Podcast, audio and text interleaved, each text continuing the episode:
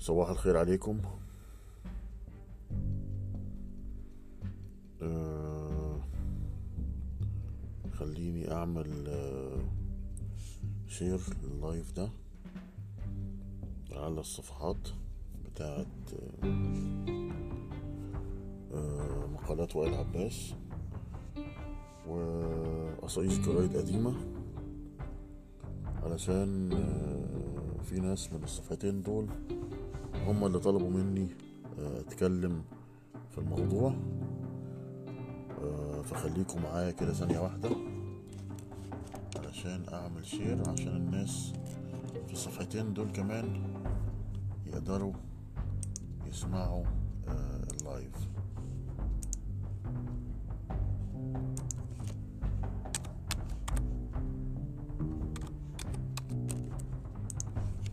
دي صفحة قصايص نبتدي نحط اللايف فيها.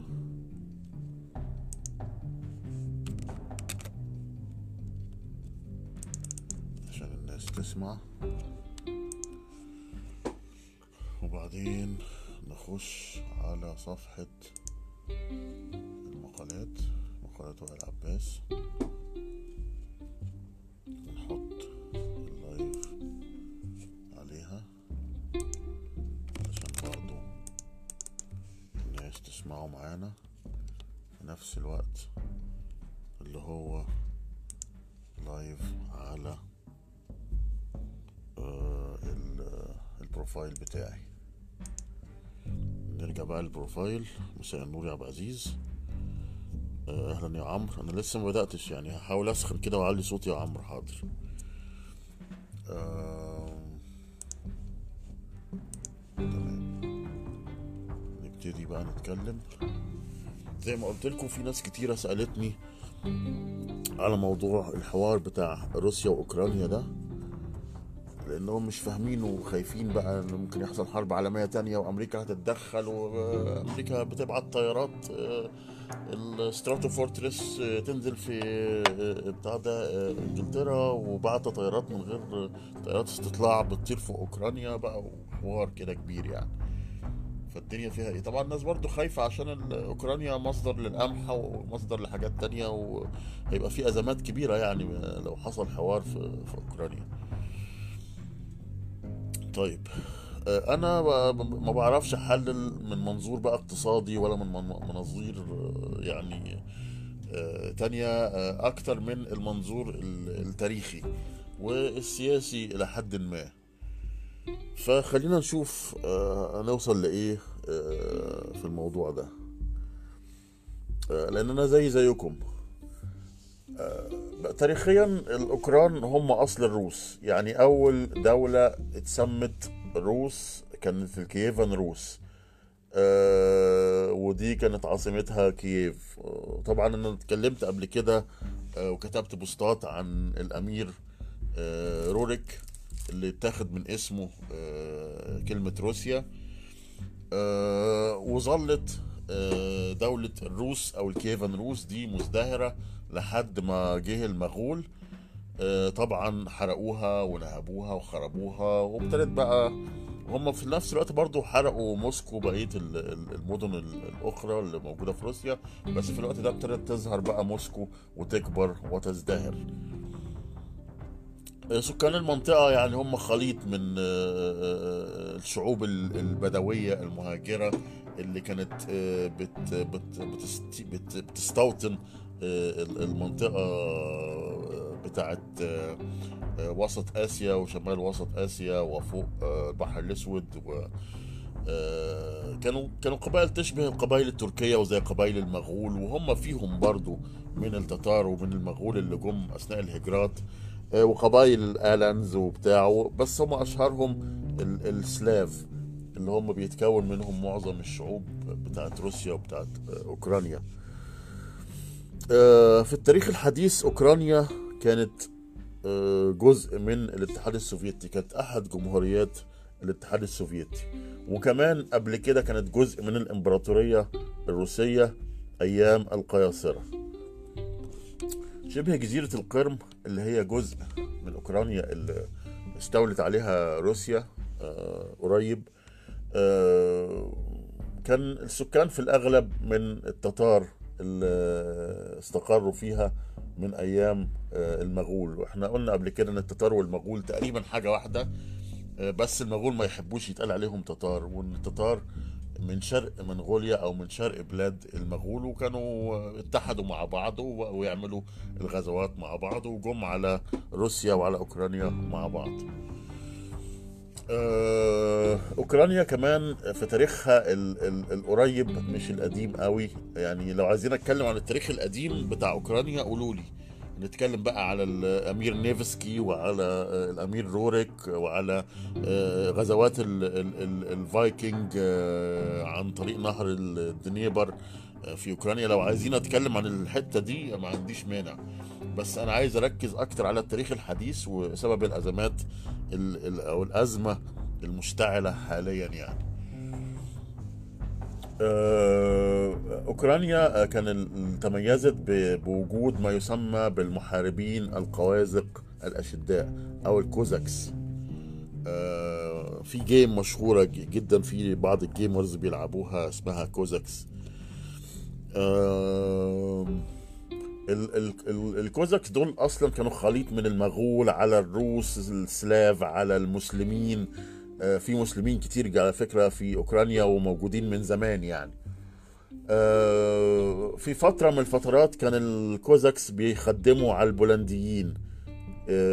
بولندا كانت امبراطورية قوية وكانت بتنافس روسيا، بل أحيانا أحيانا هي استعمرت روسيا وكانت بتغير القياصرة في روسيا على مزاجها، خصوصا في القرن السبعتاشر.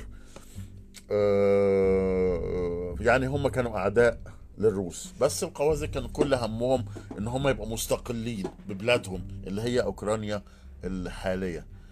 لكن أثناء حروب ما يسمى بحروب الشمال قلبوا على البولنديين وتحالفوا برضو عشان الاستقلال يعني، وتحالفوا مع الروس أو روسيا القيصرية.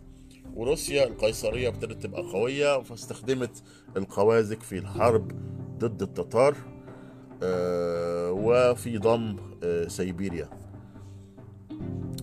لكن حصل برضو أثناء حروب الشمال دي إنهم تحالفوا. حروب الشمال دي كانت بسبب إن روسيا عايزة يبقى لها سيطرة على بحر البلطيق وعلى البحر الأسود، عشان يبقى عندها أسطول قوي وتبقى امبراطورية قوية وتقدر تحارب وحاجات زي كده يعني. فكانت عامله بقى مشاكل مع بولندا ومع السويد ومع الناس اللي حواليها. الكوزاكس جم في فتره تحالفوا مع السويديين على الرغم من بعد المسافه دي، فده عمل عدم ثقه بينهم وبين الروس او بين اوكرانيا وبين الروس، وده انا اعتقد هو السبب اللي مستمر في المشاكل بين أوكرانيا وروسيا لحد النهاردة، رغم أن العلاقة مرت بمراحل كبيرة جدا يعني، خصوصا أثناء الاتحاد السوفيتي يعني. آه التحالف بين السويديين والقوازق دول اتهزم من الروس. آه وروسيا آه طبعا زي ما قلنا كان ليها آه مطامع في آه البحر البحر البلطيق والبحر الأسود، وكانت عايزة تضمن وجودها على البحر الأسود بالسيطرة على أوكرانيا. ما كانش هيحصل السيطرة وحماية للموانئ الروسية على البحر الأسود إلا بالسيطرة على أوكرانيا.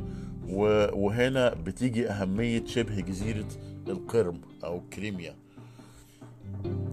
في عهد الإمبراطورة كاثرين أو كاثرين ذا جريت في القرن الثمنتاشر سحبت سلاح الكوزاكس أو القوازق ومنعتهم يتكلموا اللغة الخاصة بتاعتهم. اللغة بتاعتهم اسمها اللغة الروثينية، ده دي مختلف عن اللغة الروسية، يعني هما الاثنين ممكن يكونوا من أصل واحد.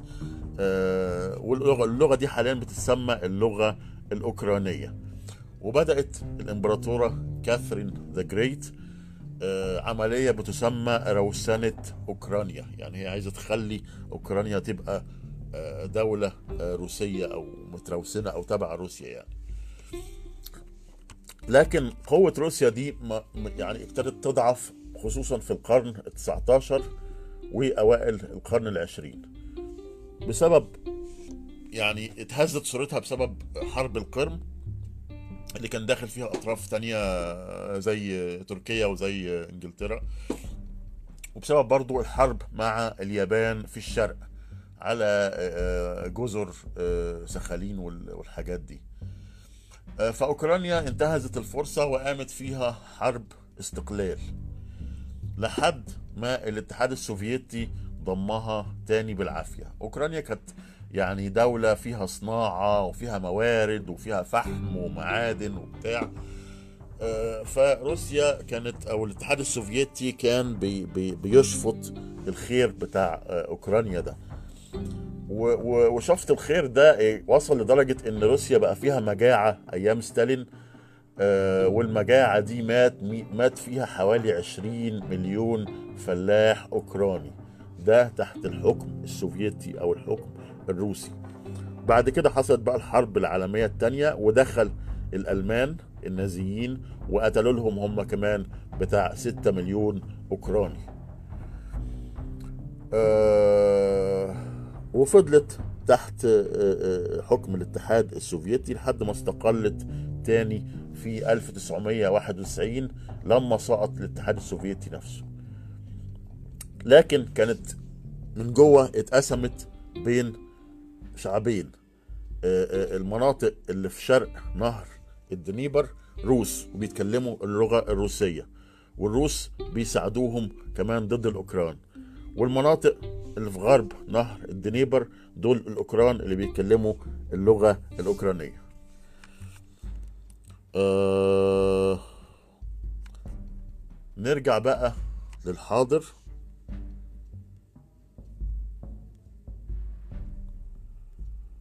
أه الأزمة الحالية، وهي إن في كلام إن أمريكا عايزة أوكرانيا تخش حلف الناتو، وطبعا ده شيء يقلق روسيا. حلف الناتو هو كان العدو التاريخي للاتحاد السوفيتي وبما فيه روسيا، ودي كان المقابل ليه كان حلف وارسو اللي كان مقره مدينة وارسو في بولندا، اللي بولندا نفسها دلوقتي بقت تعتبر في حلف الناتو. فروسيا خسرت كتير في الحوار ده بعد تفكك الاتحاد السوفيتي، وبقت تحس انها محاصرة، يعني الدول اللي كانت تبعها وكانت معاها في سواء كانت جوه الاتحاد السوفيتي او كانت الدول التابعة ليها في حلف وارسو او ما يسمى بدول الستار الحديدي كلها بقت بتميل للغرب وبقت تابعة لحلف الناتو، زي بلغاريا وبولندا وقصدي ورومانيا. فدي حاجة تقلق، فكمان انت هتجيلي من تحت وتاخد أوكرانيا تحطها في حلف الناتو، فدي تبقى مصيبة كبيرة للروس يعني.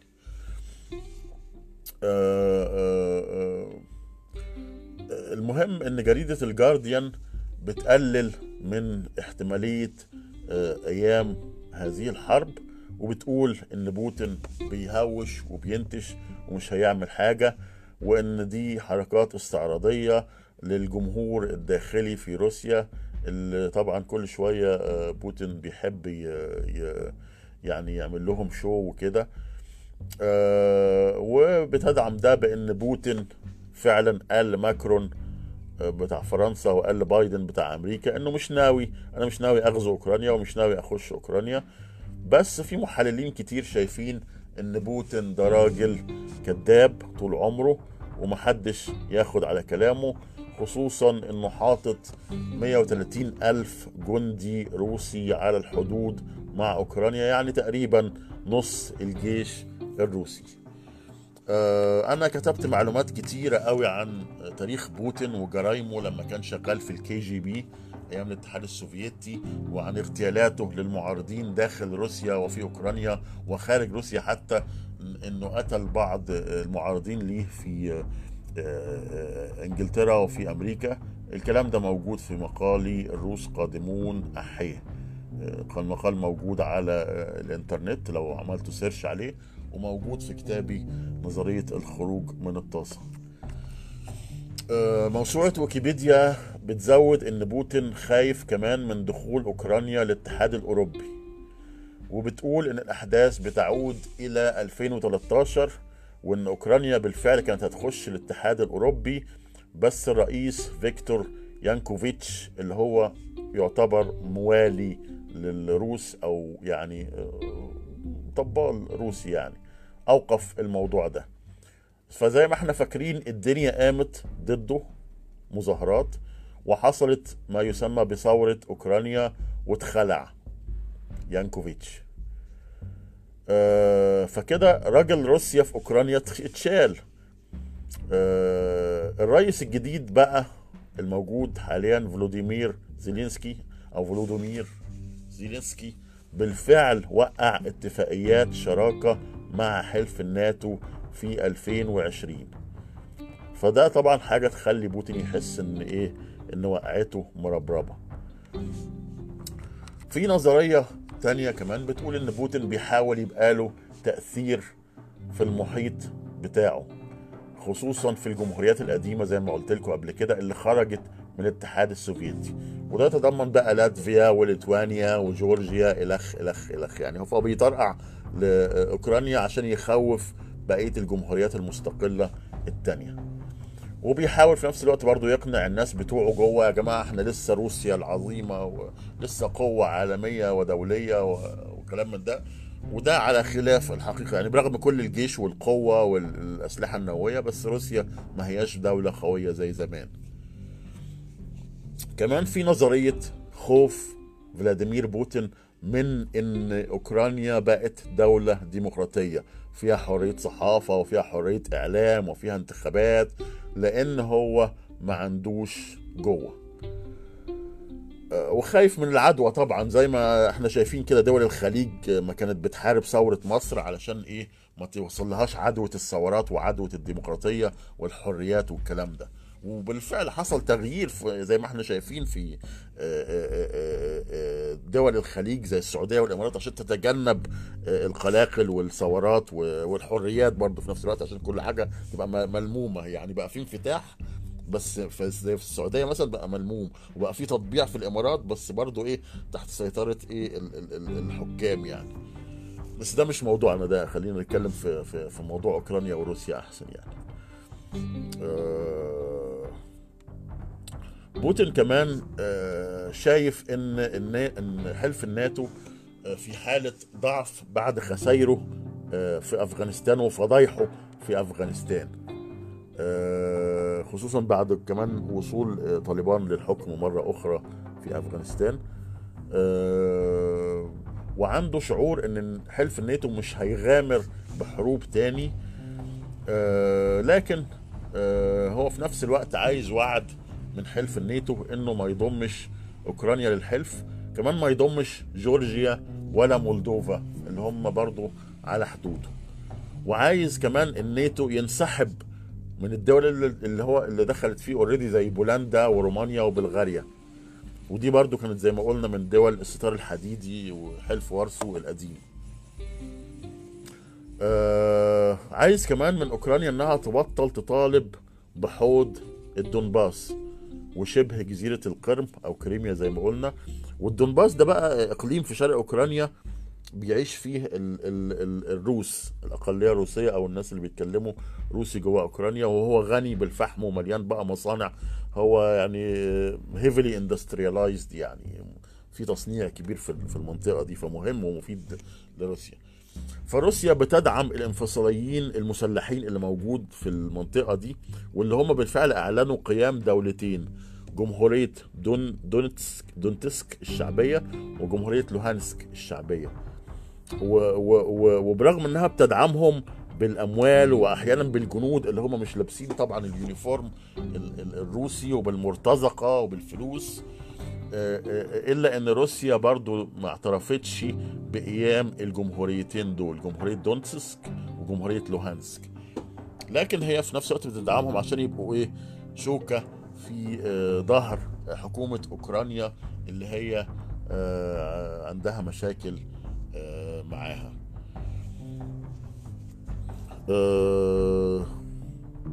ده تقريبا كل اللي أنا كنت محضره. نشوف بقى أسئلتكم لو في أسئلة. آه والله يا منال، هي يعني اوكرانيا برضو من زمان وهو البنات الاوكرانيات بيسافروا يشتغلوا بره، لان الحالة الاقتصادية في اوكرانيا برضو ما هياش مش دولة رفاهية يعني، ففي اوكرانيا فيها مشاكل من زمان، فهو كده كده البنات الاوكرانيات بيتدفقوا على كل دول العالم، اوروبا وعلى مصر وعلى الخليج وعلى كل حتة يعني، بس ده مش موضوعنا خالص يعني. أه... ايه التأثير اللي هيحصل لروسيا لو انضمت الدول دي لحلف الناتو؟ يعني ايام الحرب الباردة والمشاكل بين الاتحاد السوفيتي وامريكا كانت برضو مشكلة الدول اللي على حدود روسيا دي مهمة، لان امريكا في الوقت ده كانت حاطة صواريخ نووية في تركيا مثلا، يعني ممكن تضرب منها موسكو بمنتهى السهولة، وده كان سبب المشكلة اللي حصلت في خليج الخنازير أو مشكلة كوبا لما ابتدت روسيا تبعت لفيدل كاسترو صواريخ برضو نووية يحطها في كوبا علشان تبقى على حدود أمريكا وتقدر تضرب بيها أمريكا في أي وقت. الأزمة الشهيرة بتاعت الصواريخ الكوبية اللي حصلت أيام الرئيس كينيدي. فتهديد الحدود موضوع مش بسيط ومش سهل، ويمكن يعني ان احنا نفهمه او نتفهمه، ان احنا مش عايزين دولة موالية لعدونا على حدودنا. فده خطر الوجود او انضمام الدول السابقة في الحلف في الاتحاد السوفيتي او الدول السابقة في حلف الناتو اللي هي مجاورة لحدود روسيا، خطر ان هم ينضموا لحزب لحلف الناتو المعادي لروسيا. اسئلة تانية، اسئلة.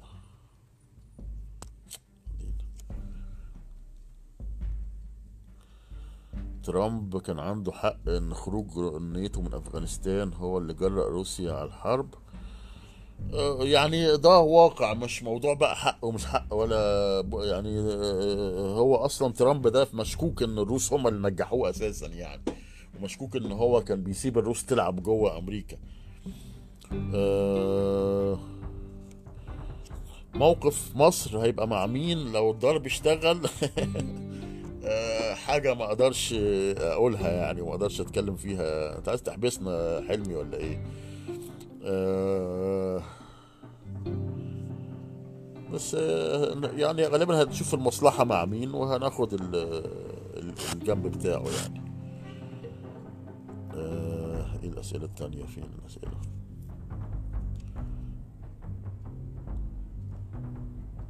وانت عايزة اوكرانيات ليه يا منال؟ يعني عايزة البنات الاوكرانيات تعملوا بهم ايه؟ لا حول الله يا رب. طيب خلاص تقريبا كده مفيش أسئلة تاني.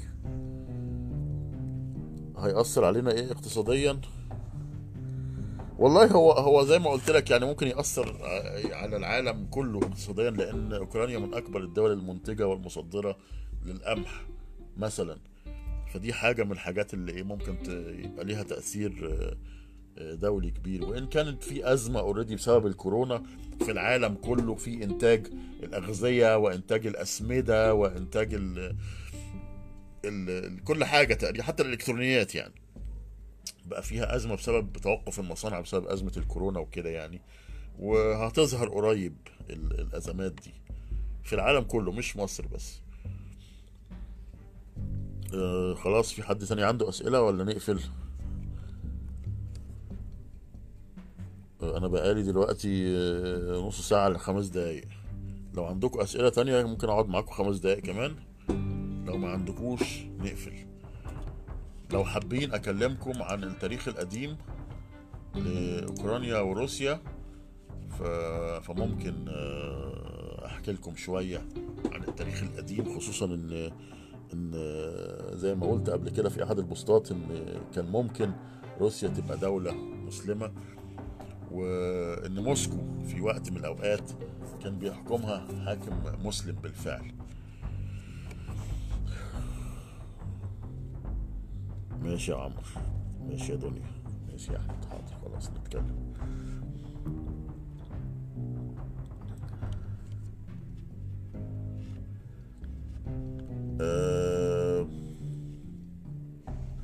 الهجرات الهندو جرمانية من شمال الهند في عصور قديمة انقسمت واستوطنت أماكن مختلفة، خصوصا اسكندنافيا في شمال أوروبا. روسيا اتسمت على اسم الأمير روريك، والأمير روريك كان من نسل الفايكنج الشماليين، تحديدا التجار الفارانجيانز اللي جم من اسكندنافيا، وهو اللي أسس مدينة كييف عاصمة أوكرانيا وخلاها العاصمة بتاعته. ومن نسله جت الشعوب أو يعني الحكام اللي هم حكموا الكييفان روس، وزي ما قلت هم أصل الروس والأوكران الحاليين.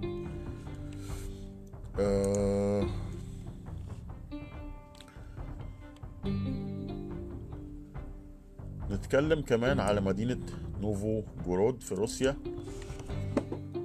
نوفغورود معناها بالروسي المدينة الجديدة، لكن هي من أقدم مدن روسيا، أو الأقدم، يعني هي أقدم من موسكو كمان. في يوم من الأيام كانت جمهورية عظيمة حاكمها بينتخب مش بيورث.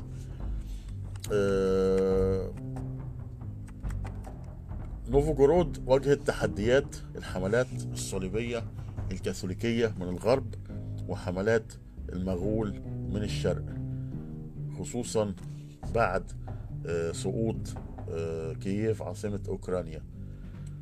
فنوفغورود بقت أول عاصمة للروس، وأسسها برضو الأمير روريك اللي اتكلمنا عنه، اللي هو أسس كييف.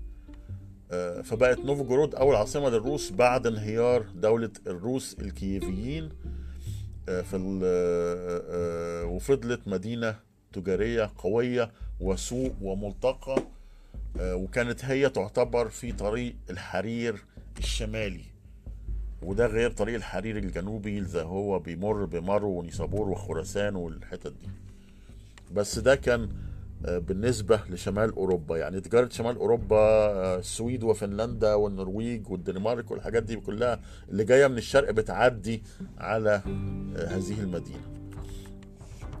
الأمير ألكساندر نيفسكي انتخب حاكم للمدينة وهو عنده ستاشر سنة، وكان المغول في الوقت ده على الأبواب، وفي نفس الوقت كان بابا روما والكاثوليك في الغرب عاملين حملات صليبية لنشر المسيح المسيحية الكاثوليكية بالعافية، رغم ان الروس كانوا في بالفعل في الوقت ده كانوا مسيحيين، لكن كانوا مسيحيين أرثوذكس، فازاي روما تسيبهم في حالهم؟ فكانوا عايزين يحولوهم للكاثوليكية بالعافية. آه الفايكنج في الوقت ده برضو كانوا تحولوا للمسيحية وسابوا آلهتهم القديمة زي أودين وثور والجو ده، وبقت حجتهم للتوسع ان هم ايه عايزين ننشر المسيحية، وكانوا ما بيصدقوا يهجموا على اي حتة سلب ونهب حتى في تاريخهم القديم. فكانوا طمعانين في المدينة الصغيرة الروسية دي نوفغورود. مملكة السويد ابتدت تهاجم فنلندا وتقول ان الفنلنديين وثنيين واحنا عايزين نهديهم للمسيحية، وبابا روما تحت في روما قال لهم على بركة الله افرم فنلندا. بعد بعد ما خدوا فنلندا بقى الكاثوليك والأرثوذكس وجها لوجه، والاثنين بيعتبروا بعض كفار مهرطقين يعني. الكاثوليك استولوا على بحيرة لادوجا، والأمير ألكساندر ساعتها كان عنده تسعتاشر سنة، خد جيش وراح طردهم، وبكده بقى عنده أول انتصار عسكري. رجال الأعمال اللي هم التجار الرأسمالية بقى في الوقت ده حقدوا عليه، وحسوا ان موضوع المعارك اللي كل شوية ده بيهدد التجارة بتاعتهم، فعملوا له قلق جوه البلد، فايه فساب البلد ومشي. آه على بحر البلطيق جنبهم كان لسه فيه شعوب وثنية بتؤمن بالديانات الوثنية القديمة ومش مسيحيين، زي استونيا وليتوانيا ولاتفيا. طبعا الصليبيين الكاثوليك الألمان والدنماركيين بمباركة البابا خشوا على الدول دي عشان يهدوها للدين الصحيح. فبقى فيه طائفتين كاثوليك جداد أو جماعتين مسلحين، اخوان السيف وفرسان تيوتون، اللي هم شبه فرسان المعبد كده اللي جم عندنا في فلسطين، وكل دول مدعومين من بابا روما. وبقوا كل دول بيهددوا نوفغورود، واستولوا على مدينة تارتو بالفعل. الأمراء الألمان الكاثوليك اللي كانوا بيدوروا الليلة بتاعت الفرسان كان عندهم أطماع في ثورة في ثروة نوفغورود، لأن هم تجار بقى وأغنياء وعلى طريق الحديد اللي جاي من الشرق وطريق الحرير اللي جاي من الشرق وكده يعني. فقال لك لا، دول أرثوذكس وأموالهم إيه حلال، يلا نستولى عليها بقى. آه البابا جريجوري التاسع أفتلهم إن الفلوس دي حلال ومن حقكم، فراحوا بنوا قلعة في أراضي جمهورية نوفغورود. فرجال الأعمال اللي هم أصلا طردوا الأمير نيفسكي قال لك إيه، دول جايين ناويين على الشر، فراحوا لنيفسكي وقالوا له إحنا أسفين يا صلاح، إحنا أهلك وعشيرتك، تعال نجدنا بقى. ألكساندر نيفسكي وأخوه نجحوا فعلا يرجعوا الأراضي اللي اتاخدت، ونجحوا كمان ياخدوا شوية قلاع وحصون يأمنوا بيها المنطقة. وقام هاجم على إستونيا الكاثوليكية لأن فرسان تيوتون كانوا مشغولين في المجر بيدافعوا عنها ضد المغول. المغول برضو كانوا كانوا تهديد لنوفغورود، أه وهم كانوا عارفين ده لأن هم أوريدي دخلوا أوكرانيا وحرقوا كييف وكل المدن اللي موجودة هناك. أه الكاثوليك وضبوا جيش جديد عشان يغزو نوفغورود وفرسان مدرعين، ونيفسكي كان معاه الجيش بتاعه، وكان معاه كمان بعض القبائل التركية المحاربة.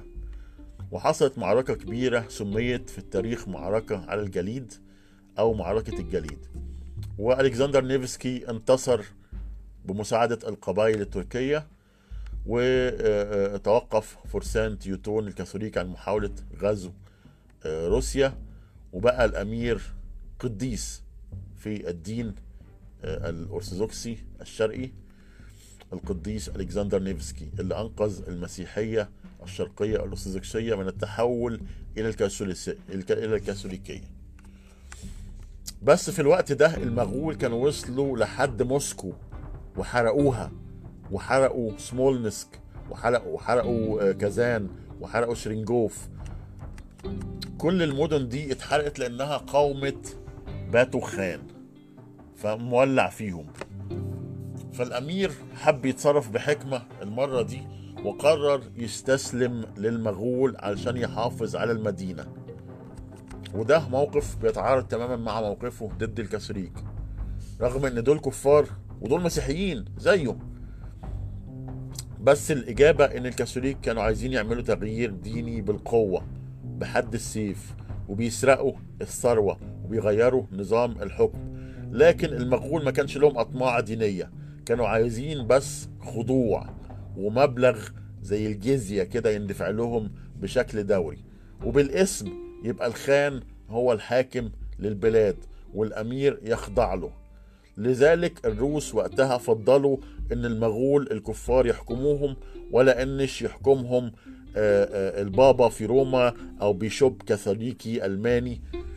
فبقى الأمير نيفسكي يزور الخان في عاصمة المغول في سراي أو قرقرم ويدفع الجزية، فالخان اداله لقب الأمير الأعظم لمنطقة كييف، وادوله كمان سلطة على مدينة فلاديمير ومدينة موسكو. وبكده كبرت قوة نيفسكي ومنطقة نفوذه لتشمل روسيا وأوكرانيا مع بعض. وده كان أول توحيد لروسيا، وحصل تحت حكم الخان المغولي على إيد نيفسكي. لكن حتى بعد اختفاء المغول بقيت روسيا اللي احنا نعرفها دي موحدة. أه وكفاية كده عشان ما اطولش عليكم، كده نص ساعة وخمس دقايق. ولحد دلوقتي مفيش أسئلة تانية، فنكتفي بهذا القدر ونشكركم على حسن استماعكم. اه خليني احكي لكم برضو قصة موسكو.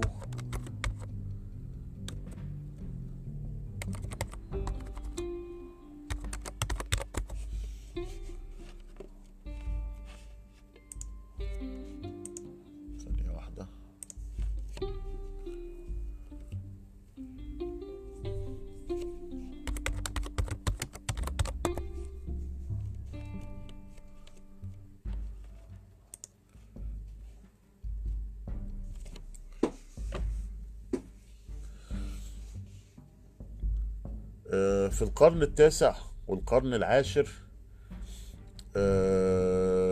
كانت مدينة موسكو تحت حكم بلغار الفولجا، عائلة اسمها عائلة أرباد، بداية من عصر الملك أيدار اللي ساب الديانة التنكرية، وكانت العاصمة بتاعتهم اسمها بلغار قريبة من موسكو. في سنة تسعمائة وثلاثة عشر الملك الموش شخصيا اعتنق الإسلام، وبقى كل بلغار الفولجا مسلمين، وكانوا هم وسطاء التجارة في الفرو بين العباسيين وبين الفايكينج، أه ودول كتب عنهم ابن فضلان في كتابه الشهير، ابن فضلان اللي اتعمل عنه الفيلم بتاع المحارب رقم ثلاثة عشر لو متذكرينه يعني. أه الملك الموش بدأ حرب توسيع بلغاريا، بلغاريا القديمة، لأن بلغاريا الجديدة دلوقتي في أوروبا في مكان تاني، يعني البلغار دول كانوا بيتنقلوا، يعني كانت دولتهم كل شوية في حتة يعني. وبالحرب دي أصبحت موسكو تابعة لبلغار الفولجا، وظلت مسلمة في عهد الأمير ميخائيل بن جعفر وأحمد بن جعفر إلخ إلخ إلخ. وفي عهد غبدولة ابن ميخائيل وصلت حدود دولة بلغار الفولجا إلى القطب الشمالي شمالا وبحر قزوين جنوبا. كل المنطقة دي كانت مسلمة زي ما قلنا في القرن التاسع والعاشر الميلادي، لحد الحرب مع مملكة فلاديمير سوزدال في الجنوب، فراحت منهم أراضي في عهد الملك عبد أرحم، لحد ما عبد أرحم استرد أراضيه تاني وتوسع في الشرق والجنوب، ما عدا شريط على بحر قزوين مش آه بيسترده، وعبد أرحم بيتسمى عبد أرحم الأزعب الأعظم. آه الملك اللي جه بعده الملك أوتاك هو اللي استرد منطقة بحر قزوين، وبعد آه آه انهيار دولة الكيبتشاك بيعتبر عهد الأمير أوتاك أعظم عصور بلغار الفولجا المسلمين، وبتوصل دولته للبحر الأسود في الجنوب، وما تزال موسكو تحت حكمهم. يعني موسكو فضلت مسلمة طول الفترة دي. في القرن الاثناشر سنة ألفين سنة ألف ومئتين وثلاثة وعشرين البلغار هزموا جنكيز خان وبعدوه عن مملكتهم، لكن بعدها بأربع سنين المغول رجعوا تاني وقاموا بغزو بلغاريا القديمة، وبحلول سنة ألف ومئتين وستة وثلاثين استولى المغول على العاصمة بليار، وانتهت إمبراطورية بلغار الفولجا المسلمين، وبقت خانة مغولية وتسمى خانة كازان الشهيرة، وبعد كده بقت روسية، وعادت الديانات الوثنية بجنب الإسلام في القرن الستاشر. البلغار الموجودين في بلغاريا الموجودة حاليا بلغار مسيحيين هاجروا في القرن السابع الميلادي تقريبا، واستقروا في المنطقة دي قبل ظهور الإسلام، ودول برضو كان لهم تأثير قوي على شرق أوروبا والإمبراطورية البيزنطية. تمام ماشي يا عمرو، أنا حكيت دلوقتي روسيا إزاي كانت تبقى مسلمة، دي كانت الحكاية اللي انت سألت عليها. اه انت قصدك على الملك اللي قال ان هو آه آه كان هيسلم لولا ان هم لولا ان الاسلام بيمنع الخمره، هحكي لك أنا قصته دلوقتي حالا.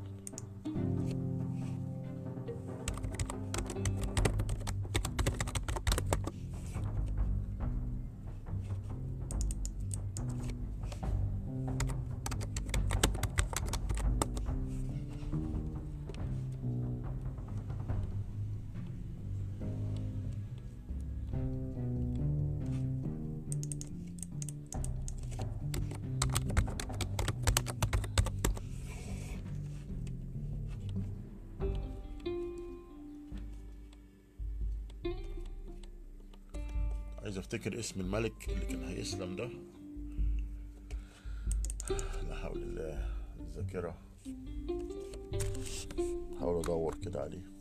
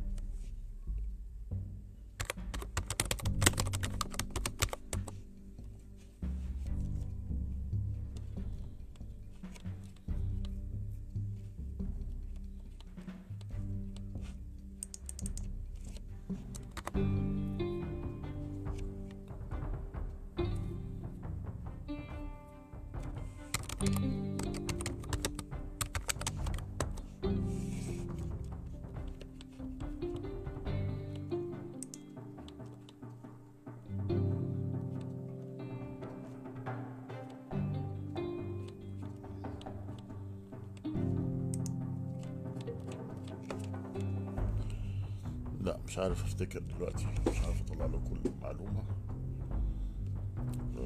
خليها بقى في وقت تاني.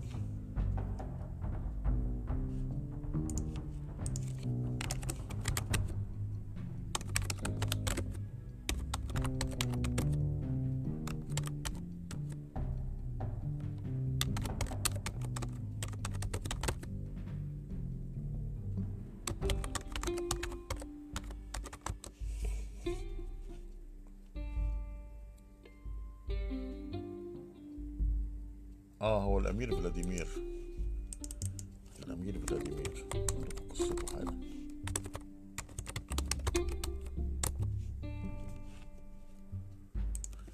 اه الملك فلاديمير الاول ده كان في القرن العاشر، ده كان ملك كييف او ملك الكييفان روس، آه وده من احفاد الامير روريك اللي اتكلمنا عنه، اللي هو سبب تسمية آه آه الروس بهذا الاسم. آه الأمير آه الملك فلاديمير كان بيدور على دين يعتنقه، وسأل عن اليهودية وعن المسيحية وعن الإسلام، لكنه وجد أن الإسلام بيحرم الخمرة، وقال أن الخمرة متعة حياتنا فإزاي نتنازل عنه.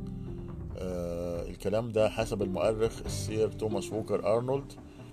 فأصبح القديس فلاديمير في المسيحية الشرقية بعد اعتناقه للمسيحية، أه ولو كان الأمير فلاديمير اعتنق الإسلام كانت الإمبراطورية الروسية كلها هتبقى مسلمة لحد النهاردة. دي قصة الملك فلاديمير الأول. بس كده ده تلات أربع ساعة رضا قوي عشان ما نطولش على الناس، ومفيش أسئلة جديدة، فنكتفي بهذا القدر برضو. شكرا لحسن استماعكم، نورتونا يا شباب.